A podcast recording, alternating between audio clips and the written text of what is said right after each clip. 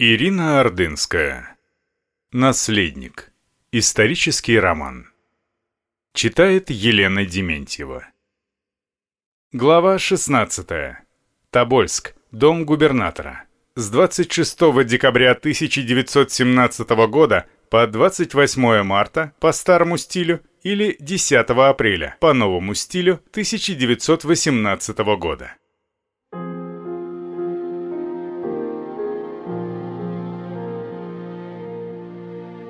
Все чаще государыня к завтраку и обеду не спускалась на первый этаж в общую столовую. Ей накрывали стол в маленькой гостиной на втором этаже, где вместе с ней обычно оставался Алексей, изредка кто-то из дочерей, чаще других Татьяна. В сильные морозы больное сердце царицы работало с трудом, и даже простая необходимость спускаться по лестнице, а потом подниматься наверх, вызывала сильную одышку, а то и приступ.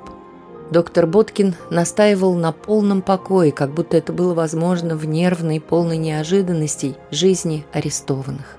В гостиной, у камина полного пылающих дров, императрица сидела в кресле, одетая в несколько кофт, поверх которых была повязана огромная шаль. Из-за толстых наслоений шерстяных тряпок на ее теле особенно пугающими выглядели болезненно тонкие руки и шея. Государыня худела постепенно – будто медленно высыхая, и с той же скоростью сидели ее волосы.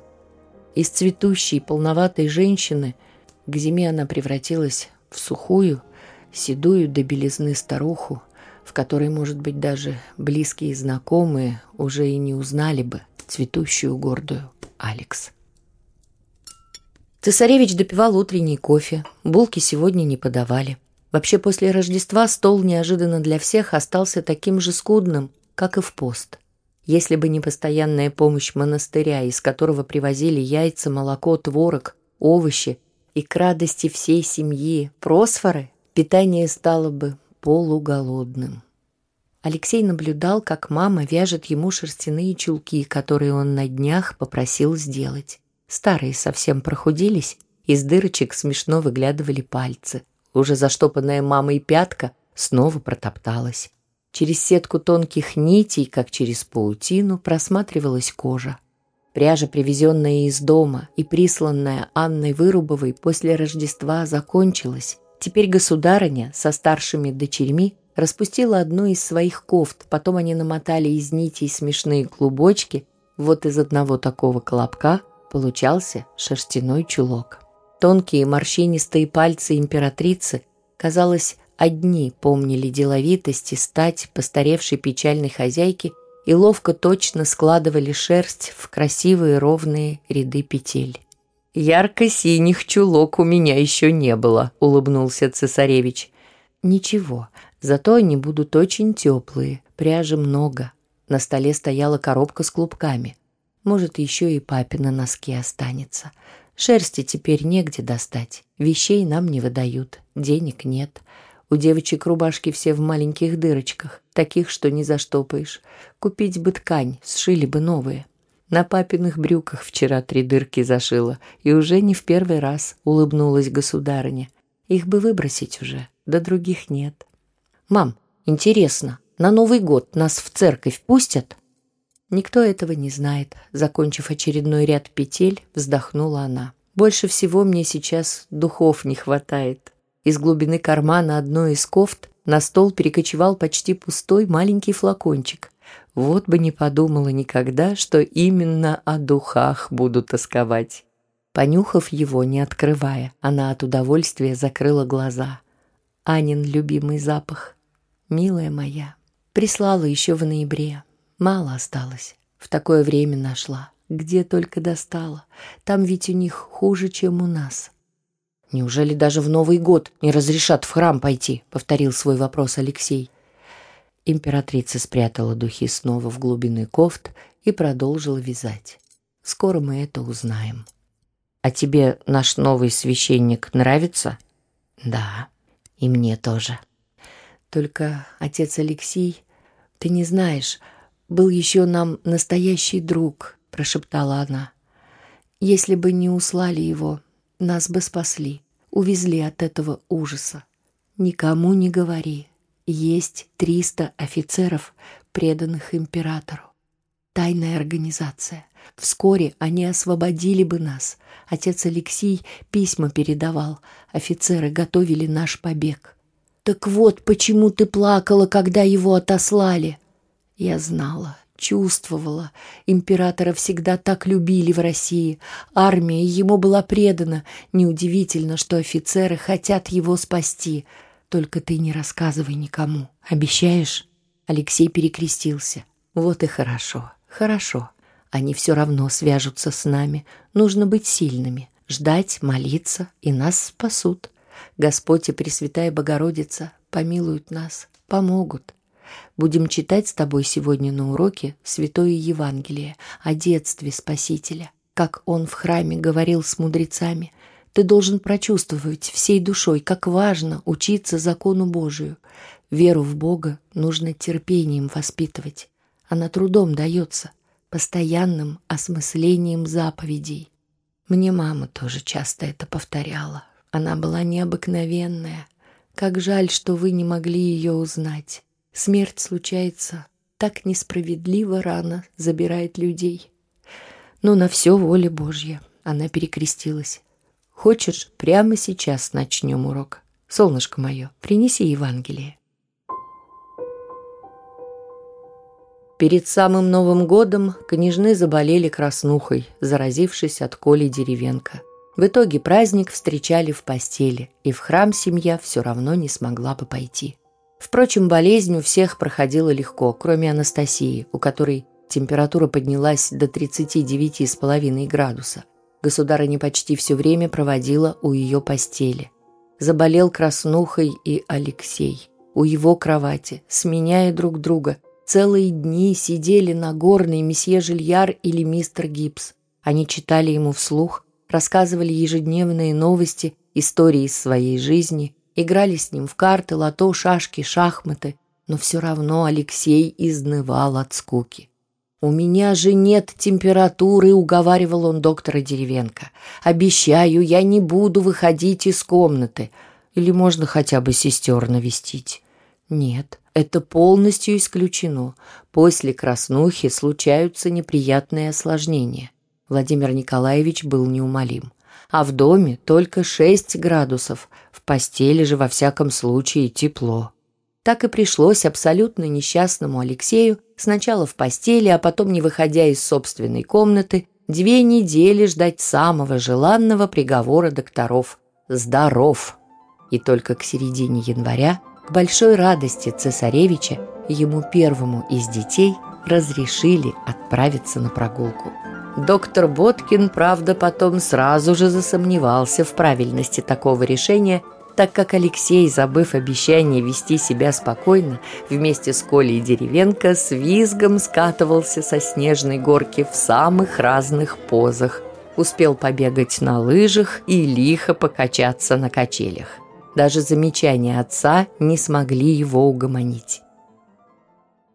Приближалось крещение Господня – за три дня до него стало известно, что солдаты и комиссар уже разрешили новому священнику, отцу Владимиру, впервые прийти в бывший губернаторский дом, чтобы, как положено в крещенский сочельник, провести вечернюю с водосвятием, а также окропить святой водой все комнаты. Княжны к этому моменту выздоровели, ненадолго начали выходить подышать свежим воздухом. Вечером в гостиной, несмотря на все старания слуг, с самого утра горел камин. Температура не превышала 10 градусов. Только несколько секунд можно было потерпеть до боли обжигающее пламя у камина, и сразу приходилось отступать в ледник комнаты. Как ни печально, но и открытый огонь не согревал, а неприятно припекал незащищенной одеждой части тела, руки и лицо. Княжны, уставшие мерзнуть, позабыв об элегантных туфельках, уже несколько дней как носили в доме валенки. Нагорный в бездных сундуков отрыл старенькую фуфайку Алексея, которую тот надел с удовольствием, уверяя всех, что удобнее одежды для зимы не припомнит. Также разношерстно была одета и свита. Главным критерием выбора нарядов теперь стал единственный – насколько они теплые. Во время вечернего чая в пять часов пополудни на улице уже практически стемнело. Горячий чай в холод был так приятен, что первые чашки в прикуску с малиновым вареньем, медом и горячими калачами от удовольствия пили в тишине. «Вкусно!» Алексей быстро облизнул булку, стараясь поймать каплю ароматного темного гречишного меда, норовившую упасть на стол, чтобы больше не рисковать, зачерпнув мед ложкой, съел сначала его, потом сдобу. Покончив со сладким, он не смог сдержать улыбку при взгляде на облизывающуюся Настаську, забавно крест-накрест укутанную в огромный пуховый платок. Ничего смешного, она сразу заметила его гримасу. После болезни доктор Боткин, кивнула она на Евгения Сергеевича, сосредоточенно жующего калач, приказал повязать на меня этот ужас и погладила на себе платок. «Тебе в нем тепло?» – нахмурилась Татьяна. «Без сомнения», – смиренно склонила голову Анастасия. «А это главное». И тут все, не сговариваясь, посмотрели на фрейлину Гендрикову. Анастасия Васильевна сидела за столом в шубке. «Я все время мерзну», – смутилась она. «Настенька, мы все греемся как можем», – ласково успокоила ее императрица и постаралась переменить тему разговора. «Я вчера получила письмо от Ани. В Петрограде продолжается бунт. Беда. Наши церкви в Зимнем дворце разграбили, а мне казалось, что столичные соборы они даже не тронут. Император промолчал. Наверное, он уже знал эту новость. Поинтересовался другим. За столом почему-то не было князя Долгорукова и генерала Татищева. Впервые в Тобольске они без предупреждения не пришли на вечерний чай. Непонятное отсутствие обоих, конечно, казалось странным. Государь обратился к присутствовавшим за столом мужчинам, доктору Боткину и сидящим рядом с ним учителям, месье Жильяру и мистеру Гипсу. «А где Валя и Илья Леонидович? Здоровы ли они?» В ответ все трое смущенно потупились. «Простите, Ваше Величество, они немного задерживаются. У них уважительная причина», — решился ответить Боткин. Всегда умевшая хорошо скрывать свои чувства мадам Шнейдер — вдруг так резко покраснела и опустила голову, что император сразу понял, произошло что-то важное, но его не хотят расстраивать. «Объясните мне, в чем дело», — решительно потребовал он. «Дорогой, мы сами до конца не знаем. Скоро они будут здесь, расскажут», — объяснила ситуацию императрица. Несколько минут в комнате стояла тишина. Алексей успел шепотом спросить сидевшую рядом с ним Марию, не знает ли она, в чем дело, что стряслось в доме у Свиты. На что та от него отмахнулась, дескать, потерпи, узнаем вместе со всеми. Совсем скоро на пороге гостиной первым появился князь Долгоруков. Сделав шаг вперед, он поклонился и обратился к государю. «Виноват, ваше императорское величество». Повернувшись к императрице, поклонился и ей – «Прошу прощения за опоздание», — извинился и вошедший следом генерал Татищев, тоже отдельно поклонившись императору и императрице. На удивление, оба они были одеты в штатскую одежду, хотя до этого момента с ареста в царском селе всегда оставались в присутствии государя в военной форме. Пришедшие переглянулись, явно стараясь переложить друг на друга необходимость объяснить причину своего опоздания – Наконец генерал решился заговорить первым. «Ваше Величество», — он снова обратился к государю, «сегодня в два часа дня состоялось собрание солдат в присутствии комиссара и коменданта. Солдатский комитет предложил снять стрелкам погоны и заставить всех офицеров отказаться от погон». «Как?» — не сдержал удивления император. «Непостижимо. Это же бесчестие!» Но он тут же взял себя в руки. «Продолжайте». «Спасибо, Ваше Величество». Одним словом, сто человек проголосовали «за», восемьдесят пять против. Солдаты погоны сняли. «Спаси, Господи!» — перекрестилась императрица.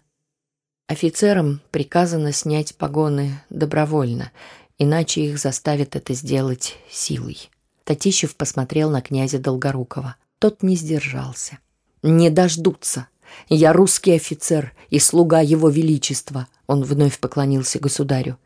Не они мне дали погоны, не им я присягал на верность. Я служил России и служу, и ее императору. Алексей с обожанием смотрел на князя, восхищаясь каждым его словом. Они могли только силой снять с меня погоны. «И что?» — участливо спросила императрица вдруг замолчавшего князя. «Они это сделали», взял на себя неприятную обязанность продолжать рассказ Илья Леонидович. Силой сорвали. «Стадо! Быдло! Ненавижу!» — не сдержался адъютант. «Простите, Ваше Величество!» — сразу извинился он за вспышку гнева, в первую очередь перед императрицей, потом перед великими княжнами и дамами. «Простите!» «Мне нужно вам сказать еще одну важную вещь», — нерешительно обратился к государю Татищев. «Может быть, я посмею просить у вас сейчас аудиенции?» «Не стоит. Говорите здесь, пусть все знают», — разрешил император. «Мы теперь как одна семья, а в семье не должно быть секретов». «Ваше Величество, они требуют, чтобы вы и его высочество тоже сняли погоны. Это невозможно». «Как они смеют?» — император встал. «Я не отдам им погоны!» — вскочил и Алексей. «Ваше Величество, Ваше Высочество!» — поддержал генерала князь Долгоруков. «Я жизнь за вас отдам, не задумываясь. Я бы этих мерзавцев...» Но самые рьяные из них угрожают расправой, если вы не подчинитесь. Подумайте о семье. Умоляю вас, сложил руки на груди Илья Леонидович. Доктор Боткин уже давно с тревогой посматривал на императрицу, в любой момент готовую расплакаться. Жильяр, гипс и растерявшиеся княжны не понимали, как им себя вести в такой ситуации. Они просили передать вам, вздохнул Татищев, что если на крещение в храме у вас останутся погоны, простите, они сорвут их сами и ужесточат режим содержания всей семьи. «Они это сделают», — потряс кулаками князь. «Эти не на такое способны». Император подошел к камину, повернулся к огню. Алексей чуть не плакал. Так ему стало жаль своей ефрейторской формы. Без погон она не имела никакого смысла. Он ясно вспомнил, как в первый раз надел ее перед поездкой в Могилев, как радовался, бегал по дворцу, стараясь всем ее показать. От этих воспоминаний у него больно защемило в груди. Ладно, тогда в царском селе они пытались отобрать у него ружье — но чем им помешали их с отцом погоны? Бессмысленность решения солдат ему казалась очевидной. Армией отец больше не командовал, был под арестом.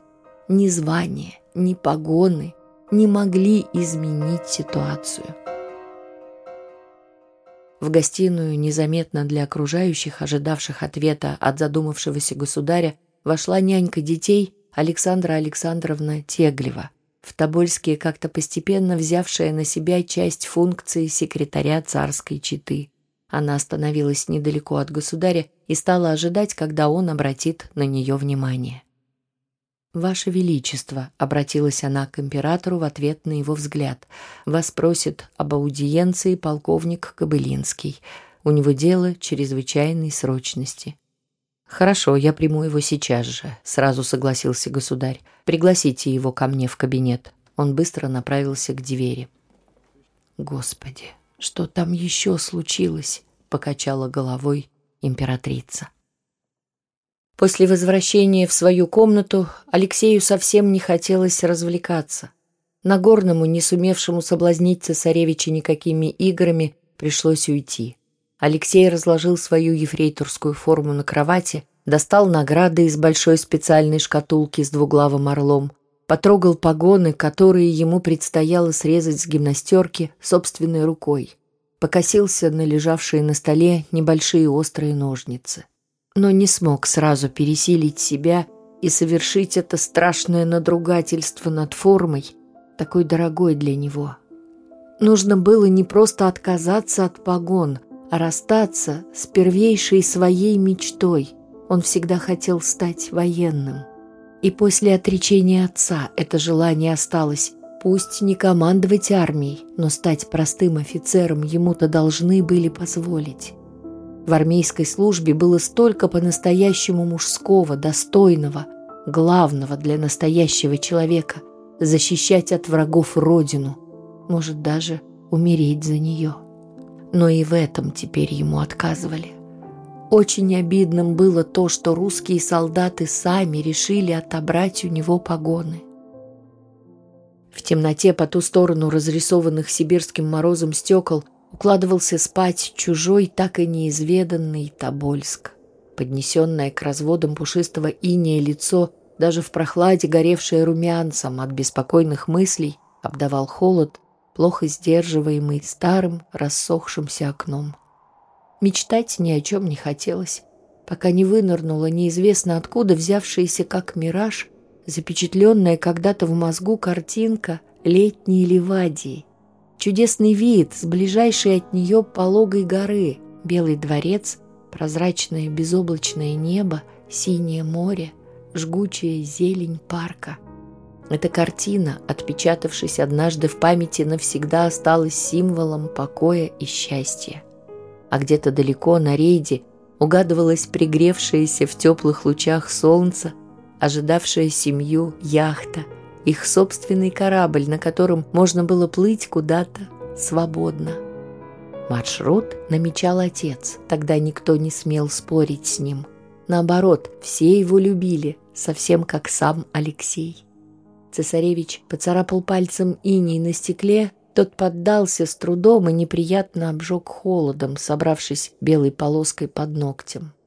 «Алексей», — неожиданно раздался голос вошедшего в комнату отца, — «мне нужно поговорить с тобой». «Да, папа». Он повернулся и увидел, что сегодня у отца по-особенному усталое лицо, с сильно отекшими веками и растрепавшимися седыми усами, которые смешались с нерасчесанной бородой. «Тебе придется отдать свои погоны и награды Александре Александровне. Няне? Она сохранит их. Иначе, если у нас будет обыск, ты лишишься их совсем. Хорошо. Можно спросить, что случилось у коменданта? Почему он хотел встретиться с тобой? Не волнуйся, ничего нового не произошло.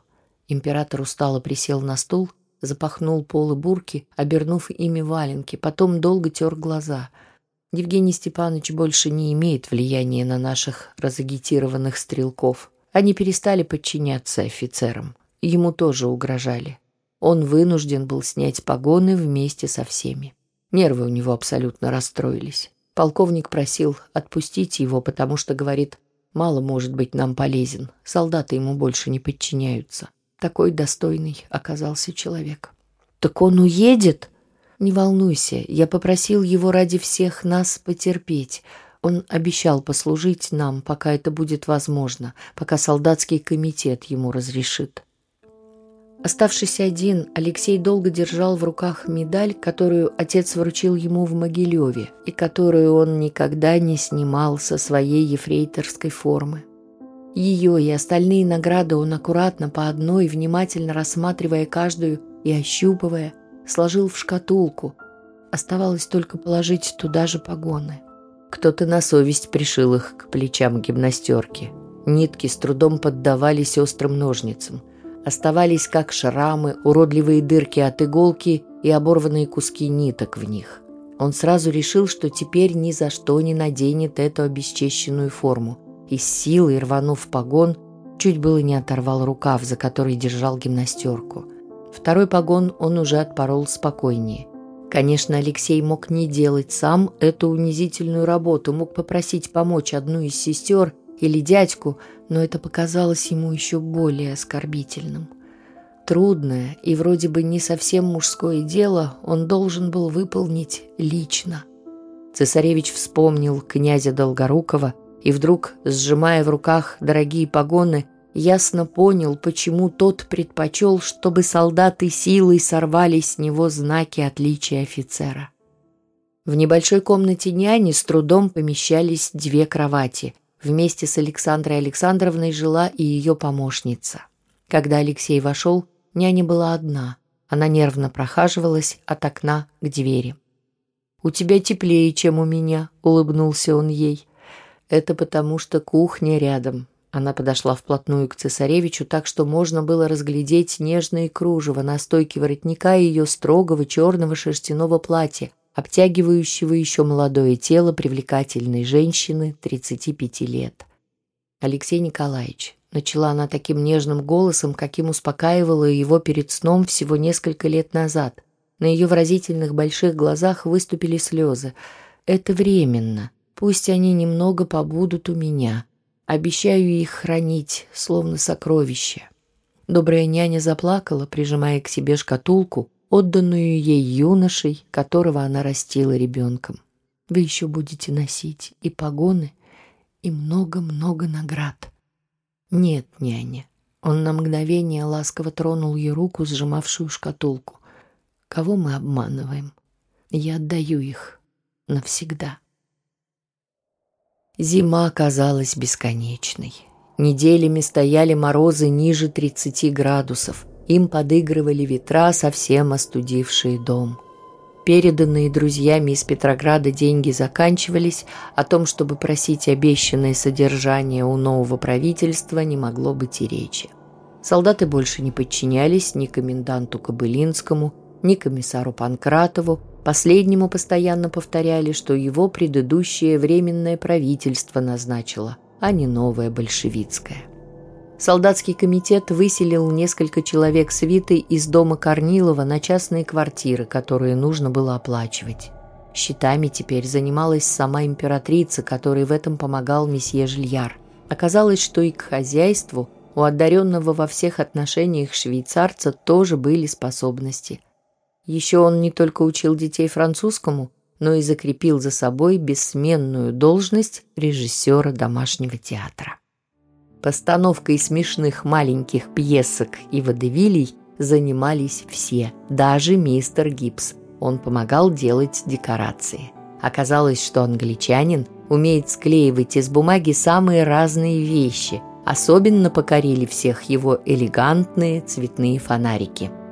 Алексей играл любые роли с большим удовольствием, радуясь, что окружающие признавали у него безусловные актерские способности – и хоть зрителей каждый раз собиралось мало, члены семьи, те, кто не участвовал в спектакле, два доктора, две-три горничные, слуги да мистер Гибс, все равно в гостиной оживал настоящий театр. На простынях, которыми в зале завесили стены, княжны нарисовали ряды домов Парижской улицы и кафе. На столике у нарисованного кафе совсем по-французски стояли две элегантные чашечки для кофе – дополнял картину красавец-фонарь, рукотворное чудо мистера Гипса. Высокая Мария, игравшая месье, которого не захотели играть мужчины, с нарисованными усиками, во фраке с тростью, была необыкновенно хороша. Все начинали улыбаться при первом же ее появлении, даже когда она не успевала произнести ни единой реплики. Да и все были хороши.